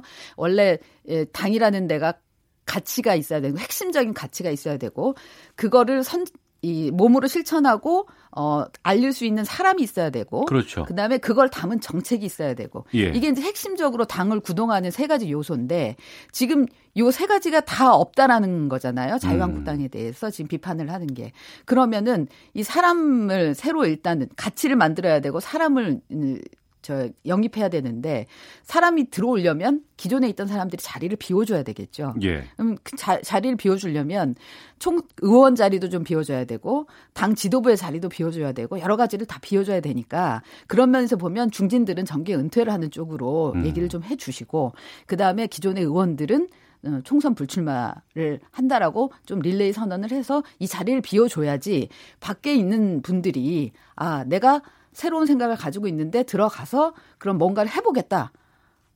근데 저분들이 있으면은 나 들어가봤자 기득권이 있고 조직을 음. 다 갖고 있으면 내가 들어가봤자 어차피 잠시 얼굴마다만 하다가 끝날 수밖에 없지 않겠는가 하면 누가 들어오겠어요. 그러니까 이제 그런 면에서 보면은 비워줘야 되는 거죠. 예. 근데 지금 김무성 의원이 본인은 이제 첫 번째로 총대를 맸다라고 생각하실 수 있겠는데 밖에서 보기에는 약하다. 어. 릴레이가 있어야 된다. 지금 자유한국당의 총선 패배 이후의 뉴스들을 보면 등장하는 인물은 김성태 원내대표만 보여요. 오늘도 지금 중앙당 해체하겠다는 선언도 하고 또 지난번에 무릎 꿇고 국회에서 뭐 잘못했습니다 얘기할 때도 전면에 김성태 원내대표가 있고 이걸 계기로 해서 김성태 원내대표가 당을 좀 중심으로 올라서려는 장악하려는 의도가 있지 있지 않을까 싶기도 한데요. 어, 당분간은 뭐 자의반 타의반 그렇게 될 수밖에 없을 거예요. 어. 여당에서도 어, 그때 어, 선거 직후에 예, 다들 생각이 아마 자유한국당은 앞으로 그 김성태 원내대표가 당분간 끌고 가지 않겠는가라는 얘기들이 나오더라고요. 예. 그 이유는 음. 어차피 원내대표는 바른미래당도 김성태 저 음, 김동철 원내대표가 지금 비대위원장을 맡았잖아요. 예. 원내대표는 그 의원들이 뽑은 사람이기 때문에 이번 선거에 있어서의 그 당의 선거를 천, 전체를 책임진 당의 지도부하고는 좀 다른 결이기 때문에 원내대표들이 보통 이럴 때는 그, 그 다음번에를 책임을 져고 가거든요. 예, 대행으로서. 그런 면으로 보면 김성태 원내대표가 일단은 자격이 되는 거고, 음. 그 다음번에, 어, 지난번에 뭐 여러 가지 측면에서, 어, 위기가 있을 때마다 좀, 그, 그런 거기에 대처하는 모습들을 보였기 때문에 또 성향도 어, 그런 측면이 있고 그런 면에서 당분간은 어쨌든 김성태 체제로 갈 수밖에 없는 상황이에요. 근데 문제는 당 안에 여전히 어 지금 김성태 어, 원내대표 대행 체제가 어, 추구하는 그런 어, 중앙당 해체, 그다음에 원내 중심 정당 이렇게 갔을 때 과연 우리가 이걸 할 수 있겠는가라고 생각하는 또 다른 어, 의원들이 있기 때문에 그런 세력들이 흔들 거거든요. 예. 그걸 얼마만큼 돌파해낼 수 있냐를 봐야 되겠죠. 그러니까 그 부분에서 재밌는 것이 자유한국당의 이제 홍준표 대표 지금 전 대표가 됐어요. 떠날 때는 말없이 가야 되는데 그렇지 않고 무언가를 남기고 갔습니다. 청산하지 못해서 후회되는 구적이 있다라고 얘기를 했어요. 당 안에. 뭐, 뭐, 국회의원을 아르바이트로 생각하는 사람, 뭐, 추한 사생활로 전개될 수 없는 사람, 국비로 세계 일주가 꾸민 사람, 여러 가지 이런 얘기들이 막 나왔는데, 누군진 다 아시죠? 아니에요. 이거 저희가. 그러니까 제가, 제가 여기 이름 좀 이렇게 메모를 해봐, 해보긴 했는데 네. 뭐 실명을 이걸 밝힐 수는 없는 네. 거고 왜냐하면 이거는 홍준표. 홍준표 네. 전 대표의 마음 속에 있는 사람인 거고. 네. 근데 저희가 이제, 이제 그동안 했던 그러니까 행태나 이런 걸로 봤을 때 생각해 볼 뿐이고 그 다음에 어쨌든 자유한국당 안에서도 그렇고 밖에서도 그렇고 이 사람이 누굴까 지금 막 꼽아보느라고 아주 난리들인데 네. 이게 근데 그거는 그냥 일종의 하나의 에피소드 같은 거고 어. 더 중요한 거는 어쨌든 그만큼 어 자유한국당 안에 음. 홍준표 원 대표 시절에도 어, 정리하지 못했던 개파의 문제가 남아 있다는 거잖아요. 예. 그리고 아마 홍준표 전 대표가 이 페이스북을 쓰는 이유는 음. 어, 결국은 이 어, 총선 패배 이후에 그 패배의 책임을 본인한테로 다 돌리고, 그러니까 홍준표 전 대표한테로 다 돌리고, 그러면서 어 자신 그 이 여기에 해당하는 사람들이 다음번 지도부나 다음번에 뭐 주요한 역할을 하는 사람으로 다시 등장할 조짐이 보이니까 네. 거기에 대해서 이제 일격을 날린 거잖아요. 예. 그런 걸 보면은 이분들을 그러면은 김성태 원내대표가 대행을 맡으면서 원내 중심 정당을 하면서 과연 어 이선으로 후퇴하게 하고 음. 그다음에 다른 세 사람이 들어오게 할 수 있을까? 네. 이 부분에 있어서는 어 지금은 약간 회의적으로 보이거든요. 예. 그래서 이제 그 부분에 대해서 앞으로 좀 지켜봐야 될 대목인 것 같아요. 예. 이 구적 중에서 카멜레온처럼 하루에도 몇 번씩 변색하는 사람, 그리고 감정 조절이 안 돼 사이코패스 같은 사람, 이 두 분은 누군지 참 궁금하더라고요. 나중에라도 혹시라도 좀 따로 좀 부탁드리겠습니다. 여당 쪽으로 가보겠습니다. 아, 압승을 거뒀는데 너무 많이 이긴 건 아닌가라는 그런 걱정들이 좀 나오고 있다면서요? 네. 그 왜냐하면 이번 선거의 성격을 다들 야당 심판, 음 그러니까 지난 어 작년에 대선이 이제야 끝났다라고 네, 하는 예. 평가들이 많잖, 많잖아요. 왜냐하면 작년 그 대선에 나섰던 홍준표, 안철수, 유승민 세 사람이 또 다시 이제 이번에 어, 대표격으로 나와서 치른 선거였기 때문에 그렇습니다. 근데 그 당시 그러니까 그야말로 그 전에 탄핵을 끄- 음, 이끌을 만큼의 국정농단 이 부분에 대해서 하나도 책임을 지지 않았던 세력들이 다시 한번 이번에 어, 지방선거를 이끌었다라는 이, 구- 이 부분 때문에 이번에 다시 한번 이제 음. 심판을 했다라는 건데 그래서 이쪽은 어, 민주당 입장에서는 이번에 대통령이 높은 지지율하고 이런 야당에 대한 심판론 때문에 우리가 승리를 이렇게 압승을 한 거지. 이문덕 때문이더라는 얘기 많이 그렇죠. 했었어요. 예. 민주당의 자체 발광력. 음. 그러니까 민주당이 특별히 내세울 만한 게 뭐 있었느냐라는 부분으로 얘기를 하면 좀 의구심이 든다라는 거를 자체적으로 평가를 하고 있는 거죠. 민주연구원에서 내, 내놓은 그런 보고서에도 그렇게 돼 있던데 그걸로 보면 민주당에서는 앞으로 해야 될 일이 많은 거죠. 그러니까 음. 2년 후에 총선은 이제 여당에 대한 평가가 될 수밖에 없기 때문에 그래서 민주당이 요즘 보면요. 그러니까 당 지도부들은 압승을 했다라고 얼굴이 되게 화난데 음. 어, 유독 원내 지도부 네네. 그러니까 홍영표 원내대표하고 김태년 정책위원장은 얼굴에 약간 그늘이 있어요. 음. 이유가 뭐냐면 어, 홍영표 원내대표는 어쨌든 원구성을 빨리 하고 그리고 나서 하반기 국회를 가동해야지 개혁 입법들을 통과시킬 거 아니에요. 근데 지금 상황에서는 어, 야당이 이 선거 패배를 이제 극복하기 위한 방안들을 만든다고 지금 원구성 협상에 응하지 않고 있는 상황이잖아요. 예. 그래서 뭐 국회의장, 부의장도 음. 없고 상임위원장 배분, 조정 다 해야 되는데 그것도 안 되고 있는 상황이잖아요. 그러네요. 예. 네. 공소 상태가 꽤 되- 됐었는데. 네. 그러니 뭐 입법을 생각할 여유는 없는 거고 그런 거죠. 그다음에 김태년 정책위 의장의 경우에는 어차피 이제는 정책 부분에 있어서 아웃풋을 내야 되니까 실적을 내야 되는 상황인데 특히 경제부 경제 민생 분야에서 근데 이번 선거를 앞두고도 이를테면 최저임금이 급작 갑작스럽게 올라서 자영업자들이 너무 힘들다. 오히려 어이 저임금 노동자들은 잘 일자리를 잃고 있다 이런 얘기들이 많았는데 음. 요 부분에 대해서는 이제 제대로 그 총선에서는 반영이 되지 않았다 민심이 그런데 이게 이 부분에 있어서 그러니까 아픈 이들을 보듬고 그다음에 선제적으로 조처해서 대책들을 내놓지 않으면 이 부분이 결국은 먹고 사는 문제가 가장 민감하게 다음 선거에서는 반영이 될 수밖에 없다라는 네. 그런 생각을 하고 있기 때문에 음. 이 부분에 있어서 굉장히 고민들이 깊어지는 상황입니다. 예. 8월 25일 날 민주당에서 전당대회 하겠다는 뉴스가 나왔어요. 이제 또 아무래도 이제 차기 당권 레이스가 또 점화가 되는 시점 같고 어떤 인물들이 좀 나올까요? 지금 거론되고 있는 인물들은. 지금 민주당에서 뭐 진짜 대표 후보로 거론되는 사람만 20명 가까이 된다라는 얘기들이 있는데요. 예. 일단은 뭐 그 송파 어, 송파을에 본인이 나왔던. 후, 예, 예. 당선자는 최재성 당선자는 본인이 뭐 그 전에 공약으로 내걸었잖아요. 당선되고 나면 나가서 당 대표 선거 나가겠다고. 어.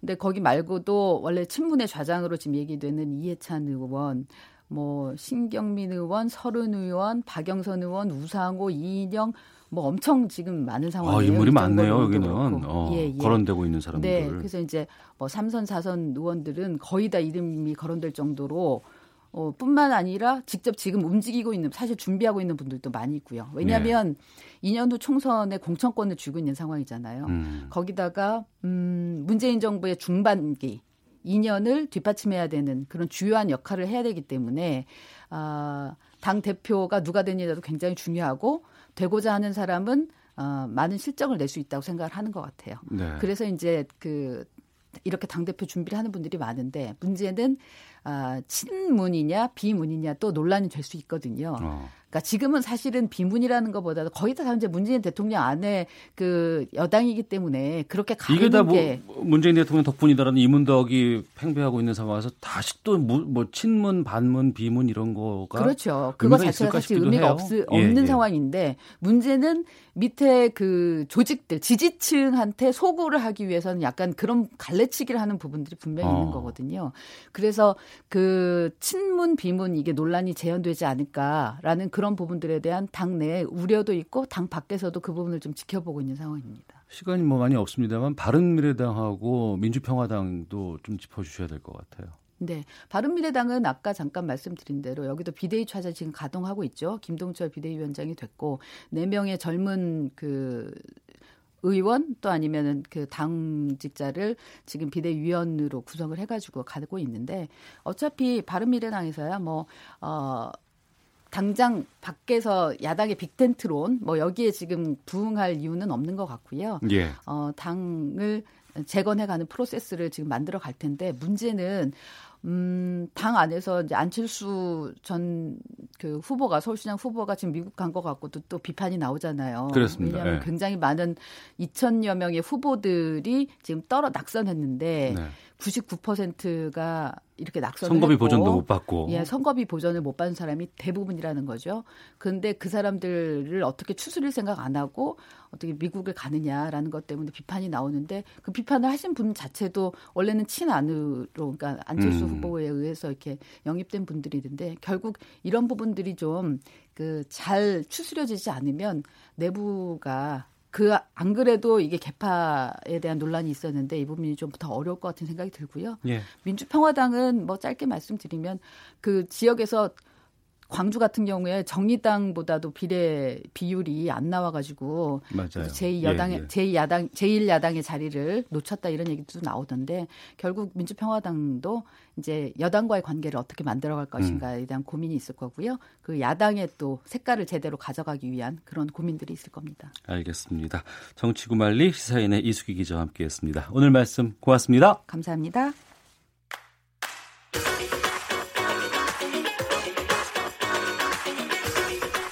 오태훈의 시사본부는 청취자 여러분의 참여를 기다리고 있습니다. 문자 번호 9730.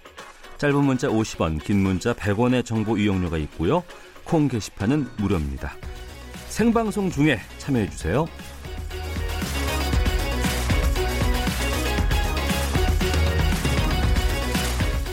네, 당신이 궁금한 갑의 심리를 분석해 드립니다. 그 갑이 알고 싶다 시간인데요. 아, 재벌닷컴 정선섭 대표 나오셨습니다. 어서 오십시오. 안녕하세요. 예. 먼저 이번 주 재벌닷컴 소식부터 좀 전해 주시죠. 네, 저희가 최근에 에, 그 지방선거가 있었잖아요. 예, 예. 지방선거 끝나고 나서 이튿날 김상조 공정거래위원장이 갑자기 이 대기업 계열사 중에서 광고, 어, 물류, 음. SI 우리가 그 시스템 통합이라고 하는데 네네. 에, SI 업체, 임대업체 이것을 매각하거나 정리해 줬으면 좋겠다 이런 그 입장을 밝혔어요. 아, 구체적인 업종을 정해서 얘기하는 네, 거네요. 그렇죠. 예, 예. 어, 이 네 개 업종은 사실 그 동안에 에, 내부 거래를 통해서 어느 일가에 배를 불려주는 아. 대표적인 그 업종으로 분류돼 왔었어요. 예.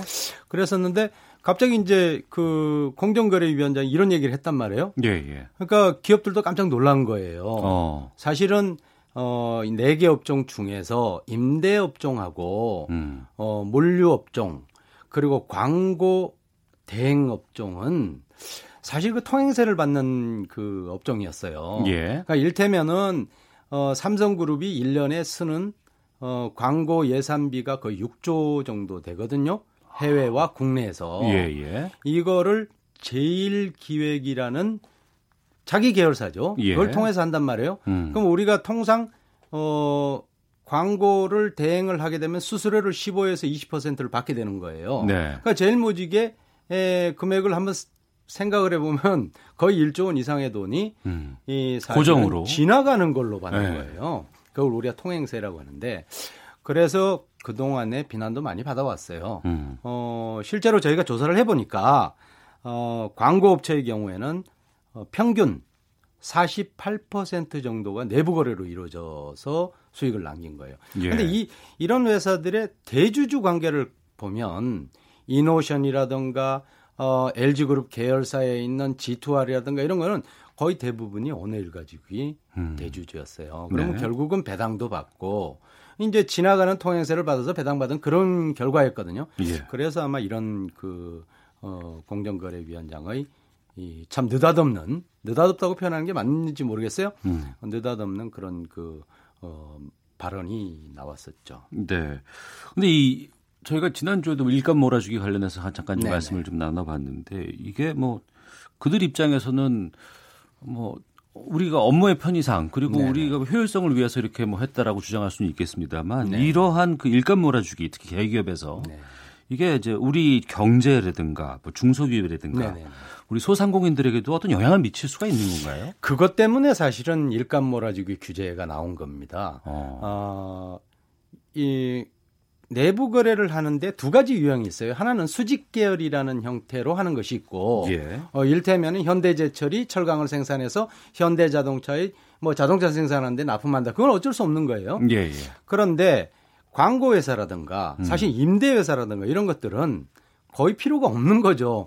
기업의 사업 활동이라는 것은 경제 전체의 볼륨을 키우기 위해서 어떤 경영 활동이라든가 사업 활동이 있어야 되는 거거든요. 네. 근데 실제로 그렇지는 않은 거예요, 여기는. 어. 어, 결국은 없어도 되는 회사들이 존재를 하면서 중간에 일감을 받아서 그 일감의 결과물을 음. 결국은 오너 일가나 계열사들한테 돌려주는 이런 어떤 그 과정에서 사실은 세금도 줄잖아요. 네. 뭐 그런 형태 때문에 에, 문제가 있는 것이고 음. 특히 대기업의 경우에는 사업 확장, 시장 개척, 뭐 대형 투자 이런 걸 통해서 경제 전체적인 볼륨을 키워줘야 되는데 네. 에, 중소기업들이 하는 그런 골목 상권에 진, 진입을 하게 되는 거죠. 일테면 SI 업체라든가 임대 업체라든가 광고 업체 이런 것들은 중소기업도 할 수 있잖아요.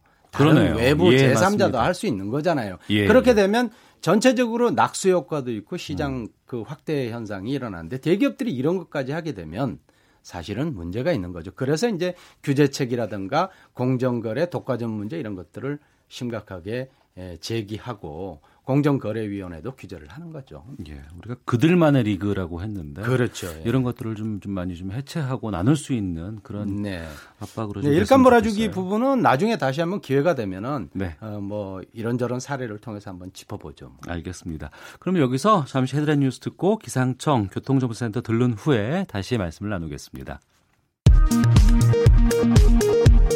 매년 무더위를 앞두고 전력난을 우려하는 목소리가 나오지만 올 여름은 전력 공급 상황이 무난할 것이란 관측이 나왔습니다. 사업주 직장 동료와 즉흥적으로 술자리를 가진 뒤 집에 돌아가다가 사망한 경우 업무상 제의에 해당하지 않는다는 법원 판결이 나왔습니다. 오는 9월 21일부터 지급되는 첫 아동수당의 사전 신청이 20일부터 시작됩니다. 10년 가까이 가짜 영광굴비를 판매해 수백억 원을 챙긴 일당이 적발됐습니다. 고용노동부가 부산 해운대 LCT 건설 현장 추락 사고 등 올해 모두 5건의 노동자 사망 사고를 낸 포스코 건설에 대해 특별 감독에 착수했습니다. 지금까지 헤드라인 뉴스 정원나였습니다. 이어서 기상청의 윤지수 씨 연결합니다.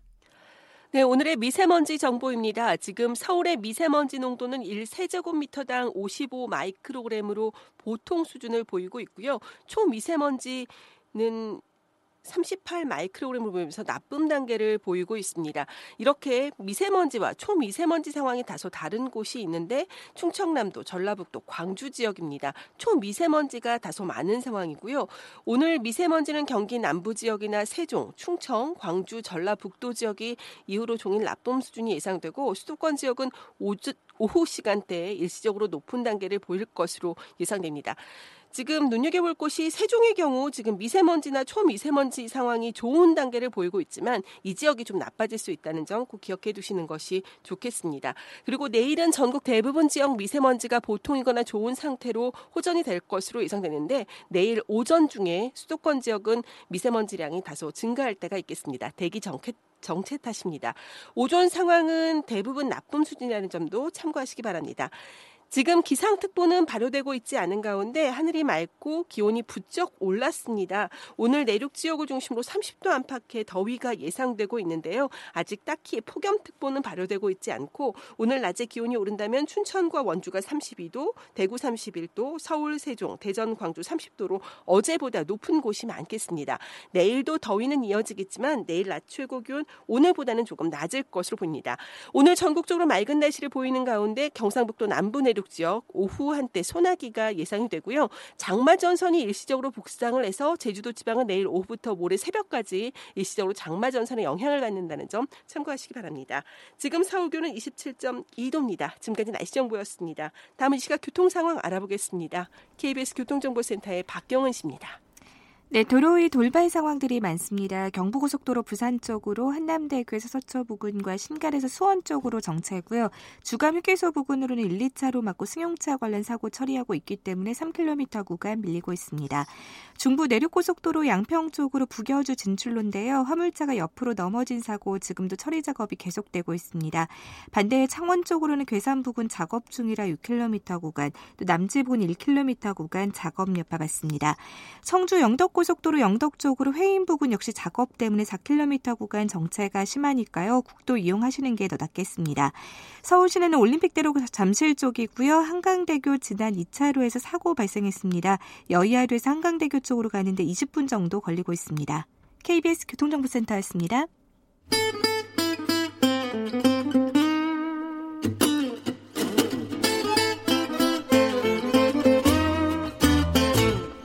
오태훈의 시사본부.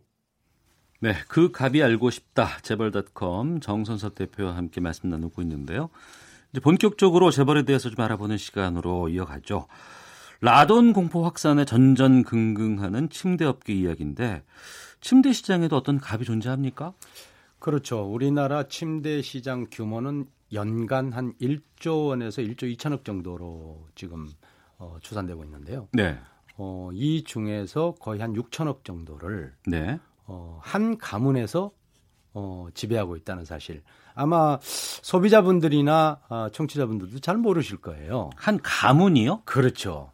어, 어. 바로 우리가 잘 알고 있는 에이스 침대 가문입니다. 예, 예. 어, 안가라고 일명 그 침대업계에서는 예. 안가 침대라는 말이 있어요. 예. 그 안씨 집안에서 어, 시장의 절반을 절반 이상을 사실은 차지하고 있어서 어, 그런 형태로 독과점이라고 우리가 흔히 부르는데 음. 독점이라는 거는 시장에서 50% 이상을 한 업체가 차지하는 것을 독점이라고 하고요. 예, 예. 과점이라는 것은 뭐 소수 한 두세 개 업체가 그렇죠. 예. 전체의 75% 정도를 차지하고 있으면 그걸 과점이다 그러는데 사실은 어 침대가 우리가 보면은 두 개로 구성이 돼 있어요. 하나는 가구가 있죠. 그 틀이 있잖아요. 침대 예, 예, 틀. 예. 예. 그다음에 이제 매트리스. 이 두 가지로 이루어지는데 예. 이두 시장 전체로 보면 한 70% 정도를 에이스 침대 가문이 독점하고 있습니다. 에이스 침대 말고 그러면 또 있습니까? 예, 에이스 침대가 사실은 이제 본류의 회사고 예, 예. 어 1980년대 들어와서 이 회사가 계열사를 하나 세우는데 계열사를. 예, 그것이 이제 시몬스 침대라는 겁니다.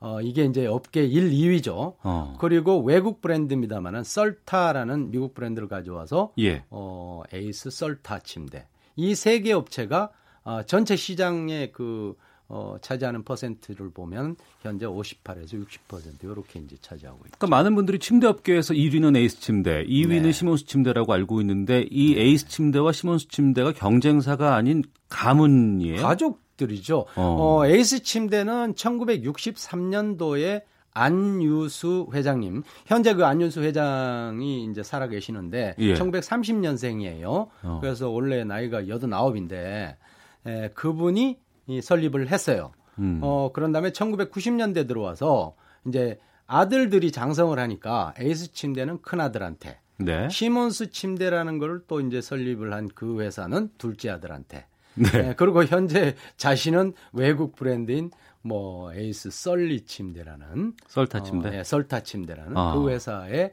에, 자기가 이제 회장으로 또 존재하고. 그 업계 1, 2, 3위, 침대 업계 1, 2, 3위가 다 한 집안이군요. 그렇죠. 그런데 뭐 서로 뭐 경쟁하고 뭐 이렇게 얘기했던 가족. 관계니까 본인들은 뭐 브랜드를 놓고 뭐 서로 경쟁, 선의의 경쟁을 하고 있다 이렇게 얘기를 하고 있지만 예. 실제로 이 문제 때문에 불공정 거래 행위를 하는 게 아니냐. 예. 그래서 2010년도 부근에 공정거래위원회에서 조사까지 했었어요. 음. 어, 침대라는 건 우리가 알다시피 이 매트리스를 만드는 업체가 있고 또 조립하는 업체가 있고 판매하는 업체 이렇게 이제 구성이 되잖아요. 네. 이 관계가 서로 공존했다. 음. 그래서 어, 혹시 담합이라든가 이런 게 아니냐 하는 거 의혹이 지금도 뭐 끊이지 않고 있죠. 저도 지난주에 그 침대를 한번 알아보려고 네네. 가본 적이 있었는데 예전보다 상당히 많이 가격이 올랐던데. 어, 그것이 우리가 어, 이 시장 가격이 말이죠. 어, 침대를 아마 뭐 요즘 아마 일반인들이 잘 아실지 모르지만 시장에 가보면은 천만 원대, 이천만 원대 매트리스 가격을 가진 고가 침대가 굉장히 많습니다. 매트리스 값만. 매트리스 값만. 어. 어, 그리고 실제로 어, 지난번에 3,400만 원짜리 그 침대가 선보여서 예. 아주 소비자들을 경악시킨 적이 있었죠. 어. 어, 그런데 침대가 이렇게 가격이 올라간 가장 큰 이유가 네. 아, 이런 독과점 시장 형태 때문에서 비롯된 것이다 음. 하는 것이 이 일반적으로 지금 소비자들이 그렇게 인식하고 있죠. 예. 그럼 그 업체들 말고 지금 그 라돈 검출 때문에 말 많은 침대 쪽이 또 있잖아요. 대진 침대라고. 네, 그 대진 침대는 사실은 어, 지금 아까 제가 말씀드린 시장의 규모가 한 1조 원에서 1조 2천억 된다고 했잖아요. 예. 작년 기준으로 보면 대진 침대는 100억이 안 됩니다, 매출이. 아, 10분의 1도 안 됩니까? 예, 원래는 1959년도에 그 대진 침대가 어, 외국 브랜드로 가져와서 예. 어, 이제 그 굉장히 그 인기를 끌었어요. 어. 그래서 1970년대, 80년대까지만 해도 이 대진 침대와 아, 에이스 침대가 시장을 양분하고 있었어요. 예. 어, 그러다가 1988년, 어, 1998년도에 IMF가 터지면서 어, 대진 침대는 이제 굉장히 위기를 맞았었고요. 음. 본인들이 갖고 있던 어, 썰리라는 브랜드도 어, 썰타라는 브랜드하고 같이 다 에이스에 넘겨야만 했었어요. 그래서 음. 시장 시장에서는 거의 뭐 그 큰 역할은 못 했었는데 네. 아마 이번에 그 시장 반 뭐 저 재기라 그럴까요? 대진이 음. 예, 그런 차원에서 매트리스를 새로 아마 과학적으로 뭘 만들어서 했는데 그것이 결국 최근에 라돈이 검출되면서 네네. 어, 파, 파동에 휩싸이면서 지금 경영 위기를 맞고 있을 뿐만 아니라 앞으로 뭐 시장에서 퇴출 위기를 맞이하고 있는 거죠. 지금. 어. 이 라돈 문제는 좀처럼 해결의 기미가 보이질 않고 있는 것 같습니다. 그 라돈이라는 거 말이죠. 네. 어, 사람 그 일반인들이 잘 그 라돈이 뭔가에 대해서 모를 텐데 저도 뭐 화학 전문가는 아니에요. 근데 라돈은 사실은 그 19세기 20세기 초에 퀴리 부인이 이 발견했다고 하는 라듐. 라듐. 예, 예. 라듐이 그 이제 당시에 폴란드의 에, 그 도장 공장의 여직공들이 그 어, 암이 걸리고 백혈병이 걸리고 해서 그걸 조사를 해보니까 라듐이라는 방사능 물질의 영향이었다 이렇게 이제 에, 돼서 그러니까 방사능 물질 이지만 그거와는 별개로 뭐 음이온이 나온다는 걸 홍보하기 위해서 이제 그 뭐, 물질을 쓴 그렇죠. 거 아니에요? 예, 그래서 어, 침대가 원래는 용수철을 이용한 쿠션의 그렇죠. 그런 침대였잖아요. 예, 예. 근데 최근 들어와서는 스펀지형 스펀지 이 스펀지형 그러니까 용수철을 빼고 예. 스펀지형의 침대를 만들었다고 합니다. 어. 근데 그 스펀지형에서 어 코팅을 하는데 그 뭐 인체에 좋다는 음이온 예, 예. 그게 이제 좀 나오는 물질을 코팅을 하자. 어. 이래서 한 것이 그것이 결국은 라돈이 검출되는 나오는 그런 이제 예, 엉뚱한 결과를 가져오게 돼서 최근에 이제 문제가 된 거죠. 예전에 라돈 목욕탕 이런 것들도 있었던 것 같아요. 뭐 음이온 많이 나온다고. 그뭐 사실 그래서. 라듐이나 라돈은 말이죠. 네, 네. 어, 그 핵 그 물질이긴 한데 그 방사능 물질이긴 한데 우리가 건강에 예, 유용하게 사용되기도 합니다. 음. 근데 그 음이온도 있다고 그래요. 그러나 라돈에 계속 그 노출이 되거나 우리가 하루에 침대 생활을 얼마나 합니까? 거의 한 뭐 10시간 이상씩 침대 뭐 사용을 수 많이 있으니까요. 하는데 예. 계속 지속적으로 노출됐을 때는 폐암이라든가 이런 걸 노출할 수 있다 이런 문제죠. 그러니까 지금 이 침대 업계 전반 중에서 이제 한 업체가 이렇게 커다란 타격을 받고 있는 것이고 네네. 소비자들의 불신을 받고 있어요. 네. 이렇게 되면 이제 앞서 말씀하셨던 한 가문에서 지금 1, 2, 3위를 갖고 있는데 네. 이 침대 업계 독과점은 더 심해지는 거 아닌가 싶기도 하고요. 글쎄요, 대진 침대라든가 다른 뭐흙 침대라든가 여러 가지 유형의 그 기능성 침대가 많이 나오고 있는데 만약에 에, 이번에 그 라돈 침대 파동이 심화될 경우에는 음. 기존의 시장에 그 장악하고 있는 소수업체로 다시 이그 점유율이 커질 가능성도 있죠. 네. 어, 그것은 결국은 시장이 독과점 된다는 것은 소비자들한테는 그렇게 좋은 건 아니에요. 그렇습니다. 에, 우리나라에 보면 TV 시장이 음. 한두 개 업체에 의해서 뭐 삼성과 LG 이 독점이 되다 보니까 TV 가격이 천만 원, 이천만 원 막 하잖아요. 예. 그것처럼 독과점 시장이라는 건 소비자들한테 결국은 큰 부담을 안기게 돼요. 음. 그리고 광고비라든가 모든 거를 정가하게 되는 거니까. 예. 그래서 어뭐 최근에 이제 에, 지나치게 침대 가격이 높다 음. 이런 불만이 나와도 그 시장을 뭐 개편하거나 변화시킬 가능성이 별로 없는 거죠. 어, 뭐 독점적 이익을 누려야 되니까요. 네, 알겠습니다. 자, 오늘 말씀 여기까지 듣도록 하겠습니다. 그 갑이 알고 싶다 정선섭 재벌닷컴 대표였습니다. 고맙습니다. 감사합니다.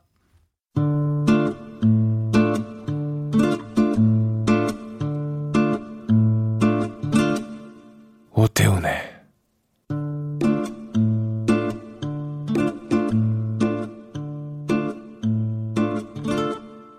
시사본부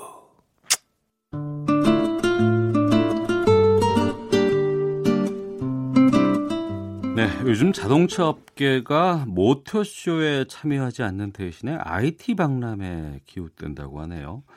더 이상 우리가 전통적으로 생각하는 자동차가 아니라 IT가 접목된 새로운 이동 수단이라는 점을 강조하고 싶어서라고 합니다. 자동차 업계 이야기부터 또 오늘부터 지정차로제가 변경이 된다고 하는데 이 이야기까지 좀 들어보겠습니다. 권용주 기자의 차차차 시간 오토타임즈 권용주 자동차 전문 기자와 함께합니다. 어서 오십시오. 네, 안녕하세요. 예.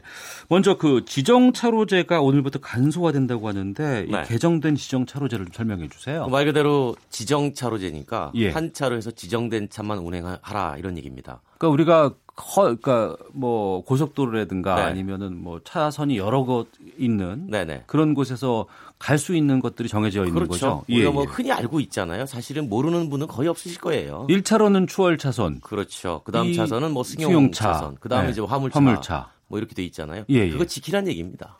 어, 근데 뭐가 변경이 된 거예요? 그러니까 예를 들면 그런데 어떤 게 변경됐냐면 우리가 보통 추월 차선을 그냥 어, 고속에서 추월할 수도 있지만 네. 지금 주행 차선이 밀릴 때도 있잖아요. 그럼요. 그때로는 이제 추월 차선 넘어가면 추월 차선도 밀릴 때가 있지 않겠어요? 그렇죠. 네, 그래서 그때 시속 80km 미만의 속도가 유지가 되면 어.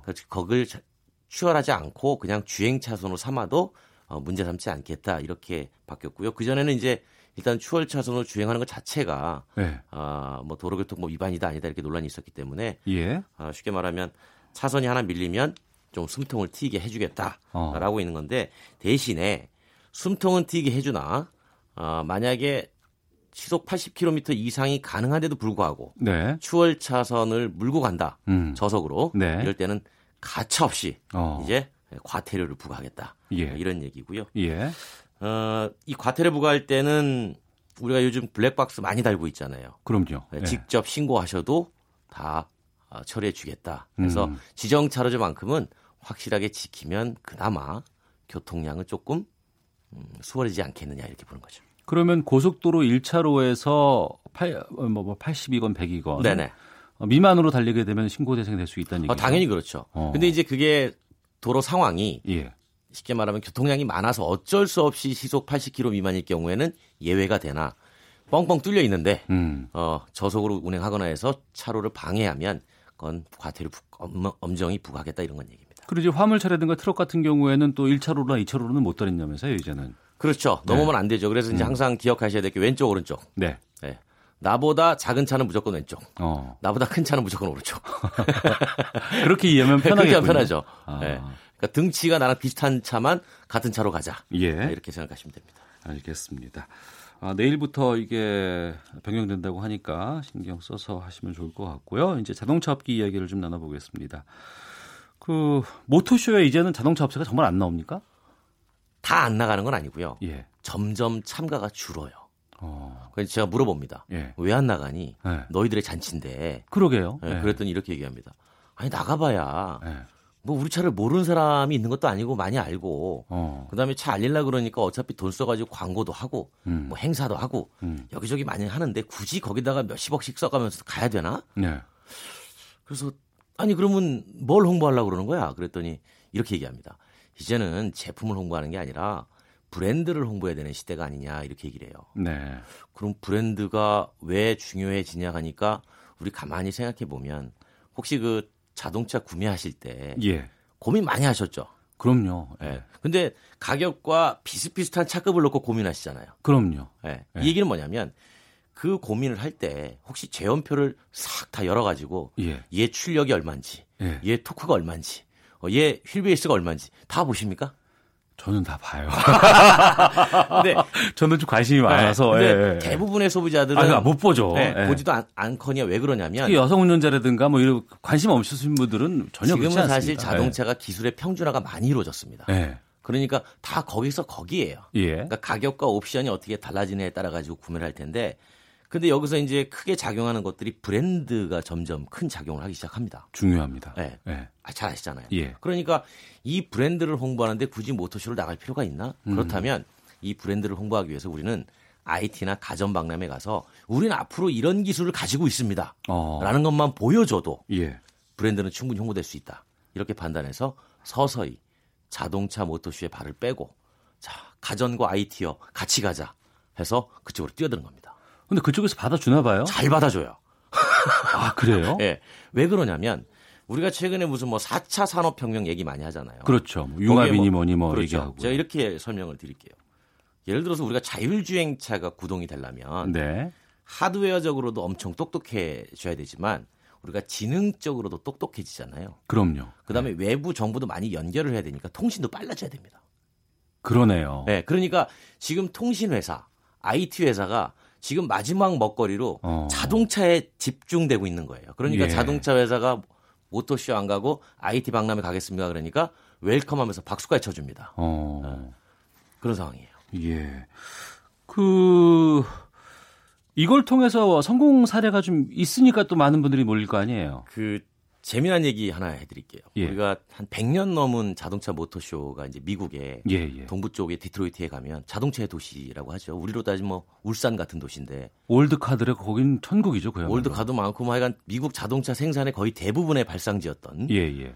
근데 그 모터쇼가 올해부터 내년부터 지금 시기를 옮기려고 그래요. 어. 그러니까 동부의 끝자락에서 전통적인 자동차 모터쇼가 열리는데 예. 참가 업체가 지금 3분의 1이 날라갔습니다. 음. 안 간대요. 네. 그럼 너 비슷한 시기 어디 가려고 그래? 그랬더니 반대편에 음. 캘리포니아 라스베가스에서 IT가 네바다주에서 예, 예. CES가 열려요. 음. 그쪽으로 싹 발길을 돌렸습니다. 예. 그러다 보니까 그 CES 박람회는 올해 뭐 저도 갔다 왔습니다만 그 큰 면적의 절반이 자동차로 바뀌어 있었고 어. 디트로이트 모터쇼는 그 큰 면적의 3분의 1이 그냥 비어버렸습니다. 예. 산업의 완전 변화가 눈으로 보이는 거군요. 그렇죠. 그러다 보니 이제 자동차 회사가 점점 음. 모터쇼는 외면하게 되고 뭐 단적인 예로 지난주에 이제 우리 부산 모터쇼 끝났는데 그것도 규모가 많이 줄었거든요. 이 얘기는 뭐냐면 이제 그런 데 가서 돈 많이 써서 어 그렇게 화려하게 하는 것보다는 음. 어 돈 쓸 곳에 딱딱 써서 실속 차리면서 브랜드 이미지 가져가겠다. 이렇게 전략을 바꾸는 겁니다. 그러니까 자동차 산업이 전반적으로 변화하고 있다는 얘기고. 그렇죠. 우리가 예전에 물 사 먹는다 그러면 막 웃었던 기억이 기억- 나는데 기억나시죠? 이제는 물을 사 먹고 있고 네. 전격 제트작전에 나오는 키트가 뭐 그냥 공상과학 만화나 영화에 나왔던 얘기인데 지금은 자율주행이 보편화되는 시기까지 와버린 거예요. 이미 왔다고 봐야죠. 그렇죠. 일부는. 예, 예. 예, 예. 그 제가 지난주에 그 하노버의 그 세비 박람회를 잠깐 갔었는데요. 거기서 이제 그 모 독일 회사의 자율주행차를 제가 직접 시승을 한번 해보고 왔습니다. 운전대도 없고 가- 가속페달도 없어요. 예. 근데 앉으면 알아서 움직입니다. 어. 그때 제가 들었던 느낌은 뭐였냐면 아 그래 이제 사람이 운전하는 시대가 없어지면 음. 과연 이 안에서 나는 뭘 할까 그걸 고민하겠구나. 뭘 해야 되죠? 그러니까 이제 그 안에 투명 디스플레이가 돼 있어가지고 예, 예. 그걸로 저 앞에 전방 상황도 볼 수 있지만 예. 거기서 뭐 영화도 나오고 어. TV도 나오고 예. 오태훈의 시사본부 보이는 라디오 하면 그것도 나오고 예. 뭐 이를테면 그런 거를 충분히 즐길 수 있는 시대로 넘어가고 있구나. 그래서 자동차가 이제는 이동 수단이 아니라 일종의 미디어 콘텐츠, 그러니까 콘텐츠 미디어의 아, 역할을. 바뀌어가고 있다라는 걸 아주 실감을 했었습니다. 요즘엔 그러니까 이전에는 자동차 안에서 DMB 같은 것들은 주행 중에 못 보게 막아놓고 그렇죠. 이렇게 기술을 제어했는데 네. 이제는 자율주행이 보편화가 된다 그러면 오히려 그 안에서 다양한 기술과 다양한 매체와 이런 것들이 더 어, 향유할 수 있는 그런 공간으로 바뀔 수도 있다는 얘기 아니겠습니까? 운전이 필요 없으니까요. 어. 그러니까 지금 DMB를 막아놓은 건 운전에 집중하라 하기 위해서 그렇죠. 막아놓은 거잖아요. 예. 근데 운전 자체가 없어지니 음. 이제 DMB를 보든 영화를 보든 음악을 듣든 뭐 대화를 하든 업무를 보든 쉽게 말하면 공간이 훨씬 더 중요해지는 시대가 돼가고 있다라는 거고요. 그게 음. 우리가 지금이야 아직은 운전해서 타고 있지만 네. 앞으로 뭐 2021년 빠르면 뭐 늦어도 2025년에는 이런 차들을 길에서 이제 한두 번씩 어, 우리 지금 전기차를 접하듯이 음. 어, 쉽게 쉽게 볼 수 있는 날이 온다라는 겁니다. 예. 하지만 또 이게 자동차가 문명의 이기기도 하지만 생명과도 연결되고 안전에 상당히 중요한 방점이 찍혀 있는 거든 이제 것이거든요. 그 부분이 이 미래 모빌리티의 마지막 발목을 잡을 것이다. 예. 라는 얘기가 있습니다. 예. 그러니까 왜냐하면 어, 기계가 운전을 하기 때문에 얘가 위험상을 인지해서 음. 왼쪽으로 피할 것인지 오른쪽으로 피할 것인지 판단의 명령을 내려주는 건 인간입니다. 네. 그러면 예를 들어서 어쩔 수 없이 누군가를 충격을 해야 되는 상황이라면 예. 왼쪽에 사람이 있고 오른쪽에 사람이 있는데 과연 누가 더 쉽게 말하면 가치가 있어서 누구를 더 충격하는 게 나은 것인가? 어. 그러면 충격을 하지 않으면 스스로 멈춰서거나 아니면 전봇대를 충격해서 탑승자를 다치게 하는 게 맞는 것인가? 예. 이게 이제 트롤리의 딜레마라고 하는 우리 사회 윤리적인 문제가 남아 있습니다. 그래서 이 부분이 우리가 합의에 따라서 이루어져야만 예. 이게 완벽하게 상용화가 되지 그렇지 않을 경우에는 자동차 회사가 절대 책임을 지지 않기 위해서 내놓지 않게 되죠. 어, 그 부분이 해결되기 전까지는 이 자율주행에 대한 믿음은 조금 좀 보류를 해놓을 필요가 있겠군요. 그렇죠. 사회적 합의에서만 이게 가능한 부분이기 때문에 나머지는 기술적으로 얼마든지 가능합니다. 알겠습니다.